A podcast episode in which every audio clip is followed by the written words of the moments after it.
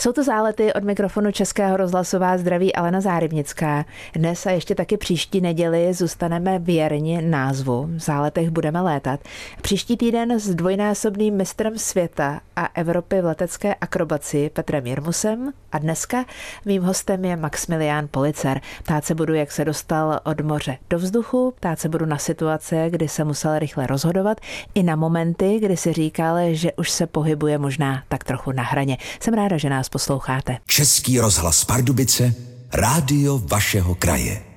Jako kluk se Max Policer věnoval judu, stal se mistrem Československé socialistické republiky v dorostu a oporou ligového družstva Žiliny byl i za studií na Vysoké škole dopravní právě v Žilině. V Jíčině založil judistický oddíl a přivedl k judu i svého syna. V judu má černý pásek, v pilotním zápisníku desítky typů letadel a tisíce nalétaných hodin, alespoň předpokládám. No a je součástí instruktorského týmu společnosti DSA. Tak vítejte v záletech, dobrý den. Dobrý den. Opravdu byste byl námořníkem, kdybyste nebyl pilotem? Víte, když se na to koukám zpětně, tak eh, jako nevím a docela jsem rád, že jsem se jim nestal, eh, když jsem potom slyšel a četl tu historii naší námořní plavby, tak eh, jsem spokojen s tím, co dělám, nebo co jsem dělal po většinu života. Takže někdy ten život přináší takové docela zajímavé změny, za které by člověk měl být i vděčný a mít z toho radost. Hm. Říkám si, že jste tím, kdo může směle prohlašovat, že vzduch je naše moře. Mohu a vede mě k tomu jako mnoho hledisek a mnoho zážitků i věcí. Možná málo kdo si uvědomí, že když je na zemi anebo na lodi a dívá se na oblohu, jak tam vidí nějakou tečku a zatím se táhne ta kondenzační čára, takový ten bílý pruh, ale když sedíte v letadle a díváte se dolů na moře, tak tam vidíte taky tečku a za ní se táhne taky taková bílá čára, což je brázda za tou lodí. A je to zrcadlový pohled jak toho člověka z té lodi, tak toho člověka z toho vzduchu, takže i opticky se dá to srovnat, že nějaký ten ekvivalent v tom je. Ty obory mají spolu hodně společnou, nakonec i angličtinu. Že? Hmm. Láska k letectví se často dědí. Létal někdo z vašich blízkých? No, když to vemu geneticky, tak do hluboké minulosti, která teď v současné době až tak hluboká není, protože se osvěžují ty příběhy pilotů RAF a tak dál, tak já jsem tam měl dva prastrýce, kteří létali. Maximilian, ten začal, dokonce i byl pilot, který se cvičil, myslím, v Prostějově v letecké škole a mm, František, jeho bratr, ten byl pedagog a mm, oba potom odešli v tom 39. do Anglie po různých těch peripetích. Maximilian ten lítal tedy dál jako pilot a zemřel eh, u Štradiš-Holu eh, v roce 42 a František byl u pěchoty, ale nějak zpěty říkal, brácho, já to za tebe dotáhnu, tak ten padl v roce 44. Hmm. Vy pocházíte z Hořic?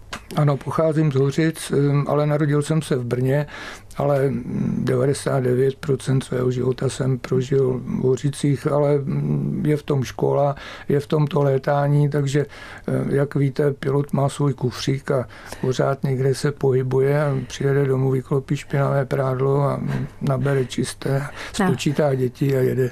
Námořník to nemá jinak, předpokládáme. No. Řekněte mi, kdy jste jako kluk zaregistrovali, že v Hořicích je letiště? No, já jsem to měl dost jednoduché, protože Jeden z mých známých byl náčelníkem pan Bret a pak s panem Kaplanem, to jsem se vždycky díval, jak tam skáčou z ty anduly, tak eh, bylo to zajímavé. Vždycky o dětském dnu jsme dostali různé hlášky, že se budou schazovat bombóny a tak, tak jsme byli na letišti a čekali jsme, kdy co bude padat a kromě parašutistů teda nespadlo nic, ale tak jsme věřili, že další rok se to podaří. Takže to je moje informace o Hořickém letišti a takový ten vztah k němu. V záletech dnes mluvím s pilotem Maximiliánem Policerem. Když jste instruktorem, jak dlouho učíte vlastně učíte létání? Létání bych řekl takových 40 let asi. Co všechno se v letectví při výcviku pilotů za tu dobu změnilo? No, změnilo se toho hodně, což všichni očekávají, že řeknu, ale nejvíc změnil interiér toho letadla a navigace. To příchodem GPS se stala hotová revoluce. My jsme začínali třeba u Slovéru, já jsem chvíli letal u Air Taxi a tam se lítalo na dvě NDB, kličkami se to natáčelo sluchem, že jste buď to si naladila nějakou rozhlasovou stanici, teď se zrušil Český brod na Pajedla a tak dále, na to se běžně lítalo. A když byla bouřka, tak to bylo téměř nepoužitelné, potom přišly AVNky a ty se do těch dvoustovek nevešly, takže vykukovali asi 15 cm z ty palubní desky, ale byl to životně důležitý přístroj, na který všichni spoléhali. Od té doby výrazně poklesla nehodovost i u těch pilotů aerotaxi, takže to byl ten obrovský přístup, pak začaly ty ILSy a další vory v republice přibývat, takže i ta navigace se zpřesnila. No a teď bych řekl, že někteří ti mladí adepti na létání jsou rychlejší než pan instruktor, protože s tou avionikou u Garminu nebo GNS si poradí daleko pořád tam něco objevují, tak já vždycky říkám, spíš leďte tam, co máte. A oni, a ono by to šlo ještě takhle přehodit přes tenhle ten program a takhle udělat, takže oni jsou takový výzkumníci. A to se změnilo dost, protože ten kontakt s tou geografií na Zemi a tak dál, ta srovnávací orientace u nich začíná pozvolna degradovat a degenerovat a myslím si, že jako je to na škodu. No. Může nastat okamžik, kdy ten přístroj prostě nebude fungovat a kdy se pilot bude muset spolehnout na svoji hlavu a na schopnost porovnat třeba i mapu, kterou předpokládám pořád má v kokpitu s tím, co se děje na Zemi. Opačná otázka. Co je těch 40 let v letectví stejné? Stejné je občas, eh, řekl bych, eh, takový strach z toho. Strach je zdravý, že byste měla mít. A taková pokora u toho létání, že nejste king, ale musíte brát to, co je okolo jako fakt a nějakým způsobem se tomu přizpůsobit a potom spolupráce protože bez lidí okolo, mechaniků, meteorologů a tak dále, byste toho moc nenadělala. Takže spolehnout se na ty, co jsou kolem vás. Co je první věta, kterou svým žákům říkáte? To je, že se jim představím. Tak a, jinak... tak to je dobře, tak opravme otázku, co je první dobrá rada rada k nezaplacení, kterou svým žákům říkáte? Naučte se všechno, co máte, abychom v letadle nestráceli čas vysvětlováním. Důležitá je tedy ta pozemní příprava, vlastně hodiny těch pozemních příprav, které jsou nutné. Poznáte při prvním letu, že žák není nadaný, nebo že mu to třeba bude trvat déle? Ano, poznáte, to je to jako v autoškole, že jo, ale nedá se nad eh, někým takovým lámat hůl, protože vím, že i z takových, eh, jako když to řeknu špatně, beznadějných případů se stali vynikající piloti, ale je to individuální, dopředu se to nedá predikovat, udělat, ale dá se hodně udělat tím, že ho to naučíte. Já bych eh, řekl, jako chirurg se nepustí do těžké operace, kterou ví, že asi nezvládne a že když eh, se mu nepodaří, tak na tom je závislý ten lidský život, který se snaží zachránit, tak tady taky přílišné riskování, když eh, si chcete dokázat eventuálně, že to zvládnete, to není zrovna dobrá volba, takže nějaká taková, jak zase říkám, pokora, předvídatelnost v tom létání, že je ten faktor, který putažmo jako u toho chirurga zachrání buď to život toho pilota, nebo těch lidí, kteří se tam vezou. S pilotem Maximiliánem Policerem si dnes povídám v záletech. Pojďme teď trošku nahlédnout pod pokličku té letecké profese. Řekněte mi, vaše oblíbené letadlo? No, byl Beechcraft 90. Jednak je to velmi takové jednoduché letadlo, když to řeknu na to ovládání. Je to rychlé letadlo, je spolehlivé, dá se s tím vyhnout i počasí a je to komfortní i pro ty cestující. A zlobivé letadlo? Zlobivé letadlo, Kdysi jsem to považoval za L200 Moravu, protože postup vypínání a nahazování byl u každého letadla jiný a někdy to znamenalo, když jste to nezvládli, jste na tom letišti třeba zůstala do druhého dne, než jste přišla na to, jakým způsobem to uvést do chodu. Ale říkám to vždycky, když se někam doletělo, nebo letěla jste s jiným letadlem, tak jste dostala takový chorobopis, jak se to má zhášet a jak se to má nahazovat s výhruškou, že jinak to prostě nejde. Nejoblíbenější letadlo, a teď myslím eh, spíš vizuálně. Vizuálně to bych řekl i ten Beechcraft, i ta dvoustovka. Ona měla hrozně krásné tvary aerodynamické, bylo to eh, z toho pohledu jedno z nejhezčích eh, letadel, i ty kapkovité nádrže na konci křídel, to dotvářelo takovou eleganci toho letadla a mělo to tu nevýhodu, že ty motory nebyly nějak tak moc silné, že v těch pěti lidech to nemělo žádné zvláštní výkony. Naletělo to moc vysoko, nemělo to přetlakovou kabinu, ale to nebylo účelem tenkrát té výroby nebo té koncepce, která se dělala, ale vizuálně opravdu to byl krásný pohled jako na 603, 613, ty aerodynamické tvary se pak promítaly i do toho automobilového průmyslu, což myslím někdy u těch Škodovek se drží doteď. Takže tak. Pojďme teď po letištích. Některá letiště jsou rušná, jiná jsou prakticky opuštěná, některá poskytují velký servis pilotům, některá mají jen ten základní servis, na některé je komplikované přistávat, protože jsou vysoko nebo vysoko v horách nebo v hlubokých údolích, jiná jsou jednosměrná. Když se řekne letiště, dáte nějakému tomu přívlastku, který jsem teď jmenovala, konkrétní jméno a důvod?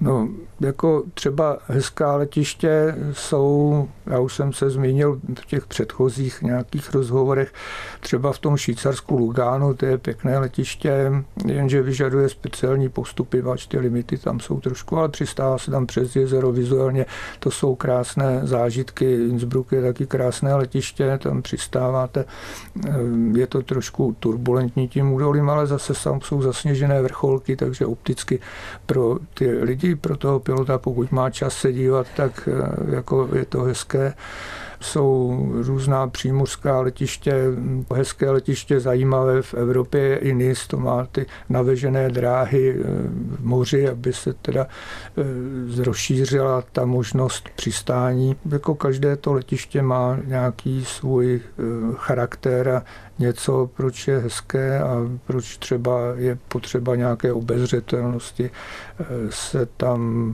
vydat a prostudovat to, co vás může očekávat.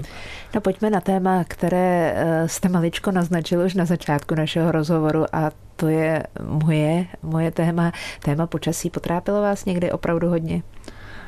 Počasí samozřejmě jsou hezké zážitky i takové horší. Někdy to byla mlha, někdy to byla námraza, zvláště u těch letadel, která nejsou doporučena do silné námrazy a ono někdy se tomu nevyhnete, i když ta predikce je, tak někdy proklesat nějakou vrstvu, ve které ta námraza je, protože celý let letíte v podstatě mimo námrazu a v těch inverzích, když se dostáváte dolů, tak pak někdy to je boj o to se dostat dolů hodně rychle, aby ta námraze nestačila narůst do takové míry, že by to ohrožovalo manévru schopnost toho letadla.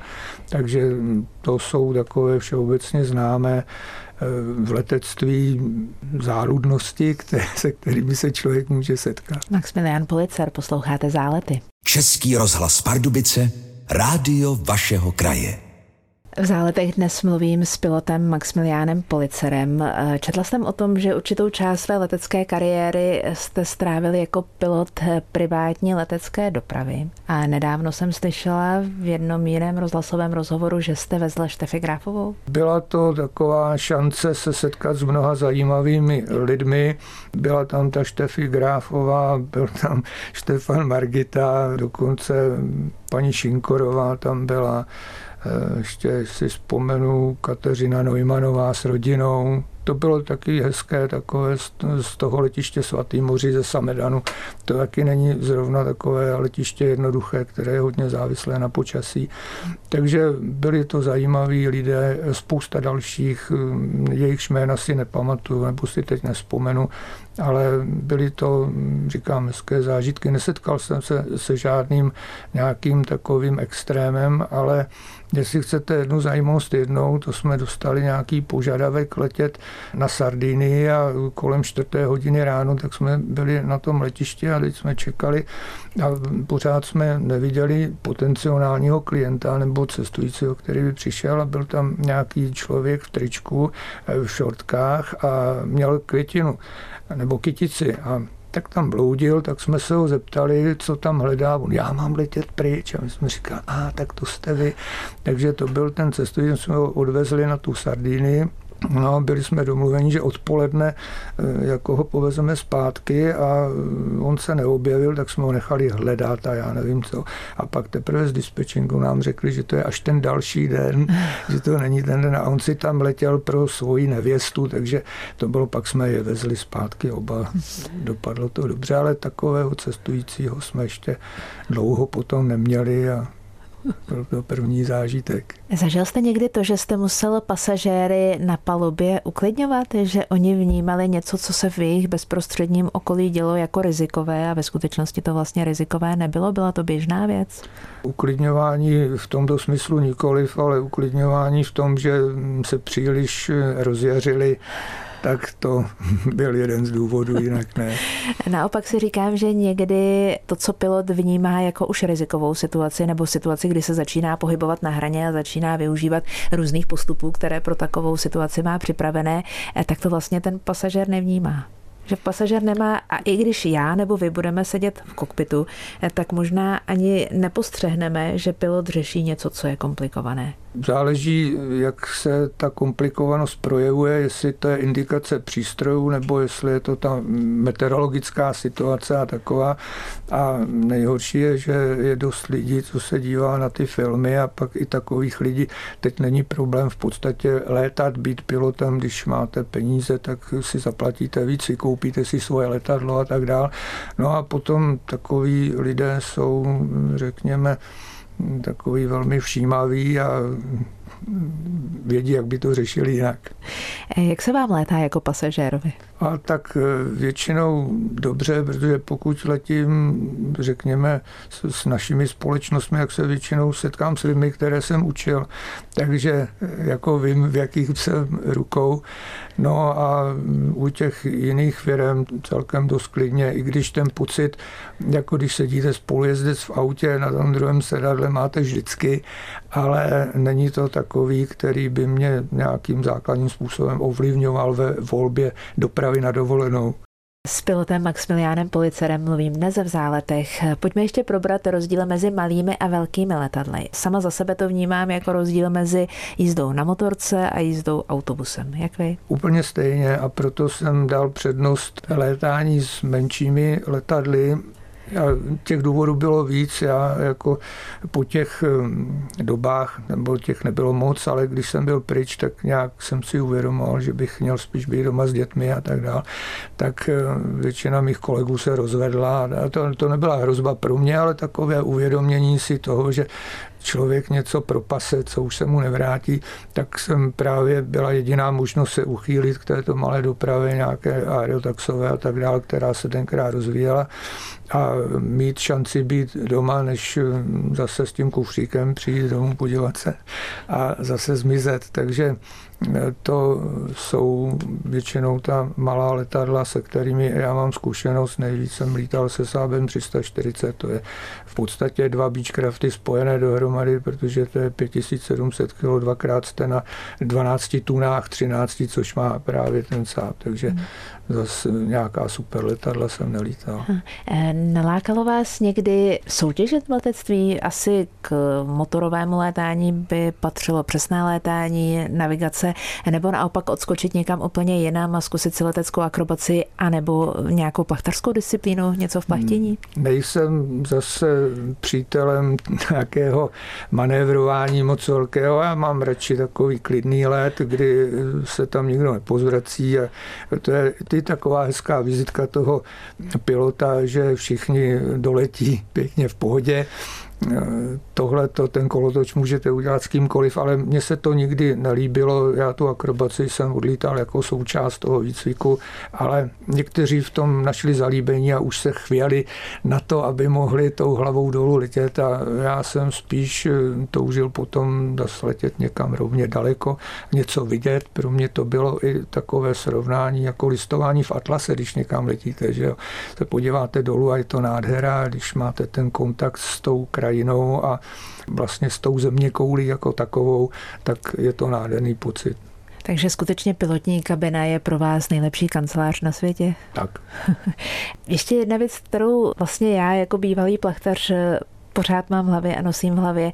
Plachtění jako takové, létání bez motoru, létání v souladu s přírodou, nic? Kamarádi mě dvakrát svezli ve větroni. Byl to nádherný pocit, ale pořád mě chybělo něco, co zabrání tomu, aby to pořád klesalo. Takže jako ne, že bych eh, v tom nenašel zalíbení, ale už jsem říkal, že nebudu to zkoušet, že zůstanu u toho, co jsem dělal dlouho a když mám takový nějaký pocit, tak vždycky se najde někdo, kdo mě sveze a zažiju tu chvíli eh, toho ticha, toho šumění, toho větru kolem kabiny a toho neustálého klesání. Samozřejmě jsou tam termické proudy, může se vystoupat vysoko, ale v tom principu základním vždycky musíte sklesat na zem bez toho motoru. V podstatě každé přistání větroně je nouzový přistání. Ale zase eh, každé létání s motorovým letadlem je potenciální řešení vysazení motoru u toho. tak se na to díváme my zase bývalí plachtaři. že tam nemáme zkrátka tu jednotku, která by se mohla pokazit.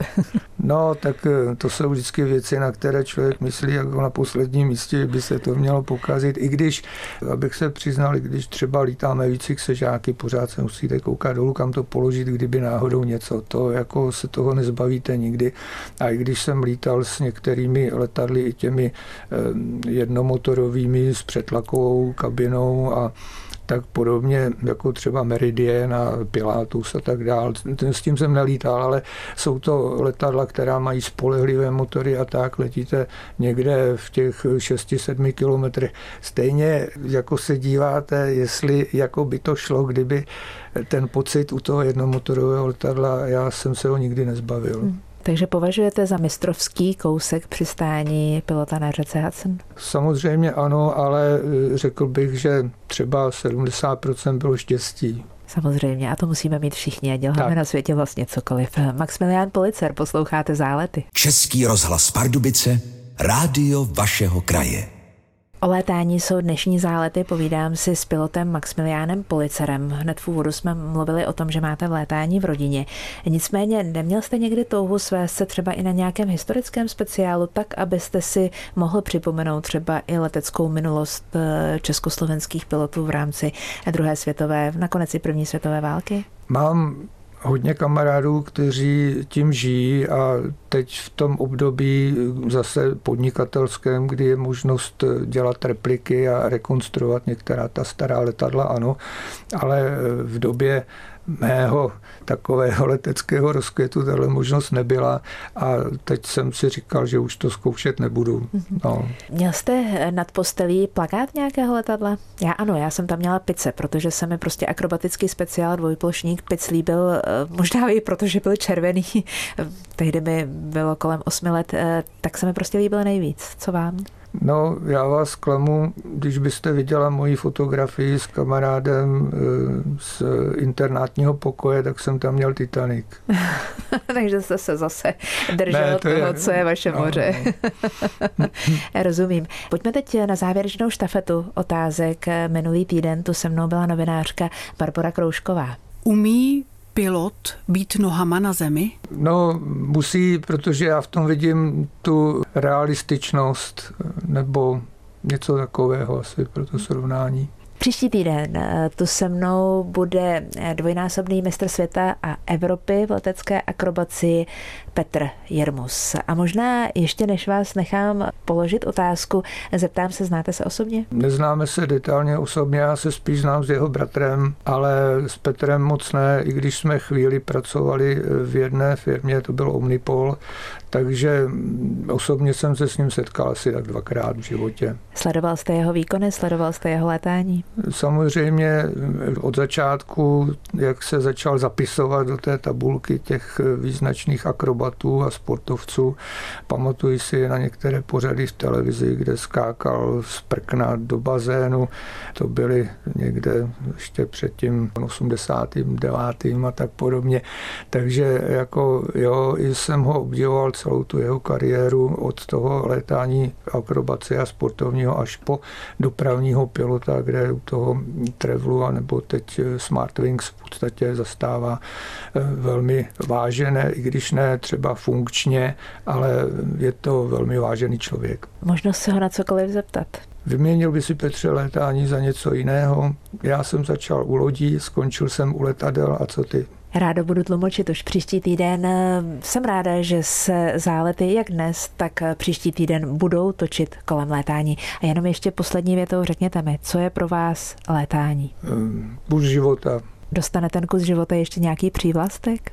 Kus šťastného života. Děkuji moc krát. Jsem ráda, že jste s námi dnes byli v záletech a přejeme vám všem pěknou neděli. Tento pořad si můžete znovu poslechnout v našem audioarchivu na webu pardubice.rozhlas.cz.